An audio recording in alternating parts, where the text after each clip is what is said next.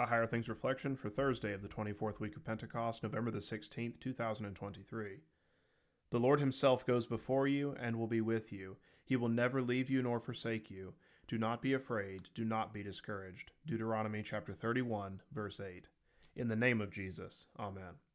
The Lord be with you is a statement you often hear your pastor say. This is not a simple greeting, it is a blessing and consolation of the promised presence of the Lord Jesus with you. Moses was 120 years old. He was told he would not be able to enter into the promised land. Now things are handed off to Joshua to continue the Lord's promise of the land they would inherit. Surely there was fear, confusion, and uncertainty. We face life each day with the same things before us. Each and every time we gather for divine service, we are constantly reminded of the great blessing that the Lord is with you.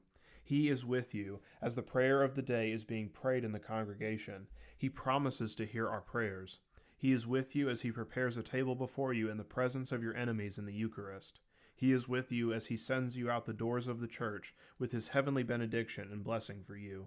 Be sure to catch that the next time you're in the divine service where the pastor says, The Lord be with you. It is key, it is intentional, and it is Jesus' promise said through your pastor. No matter what we face in life, do not be discouraged, do not be afraid.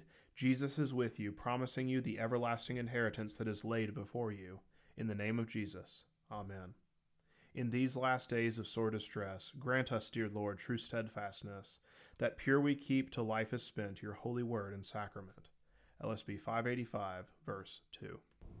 I thank you, my heavenly Father, through Jesus Christ, your dear Son, that you have kept me this night from all harm and danger, and I pray that you would keep me this day also from sin and every evil that all my doings in life may please you. For into your hands I commend myself, my body and soul, and all things. Let your holy angel be with me, that the evil foe may have no power over me. Amen.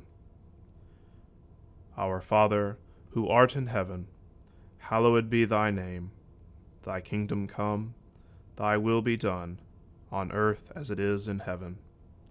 Give us this day our daily bread and forgive us our trespasses, as we forgive those who trespass against us. And lead us not into temptation, but deliver us from evil.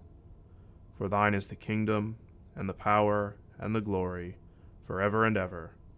Amen. I believe in God, the Father Almighty, maker of heaven and earth, and in Jesus Christ, his only Son, our Lord, who was conceived by the Holy Spirit born of the Virgin Mary, suffered under Pontius Pilate, was crucified, died, and was buried. He descended into hell. The third day he rose again from the dead. He ascended into heaven, and sits at the right hand of God the Father Almighty. From thence he will come to judge the living and the dead. I believe in the Holy Spirit, the holy Christian Church, the communion of saints, the forgiveness of sins the resurrection of the body, and the life everlasting. Amen. Dive into baptism in this eight unit Bible study. The eight units cover key baptismal themes in the Old and New Testaments, such as the flood, creation, the baptism of Jesus, and more. The Baptismal River, now available from Concordia Publishing House.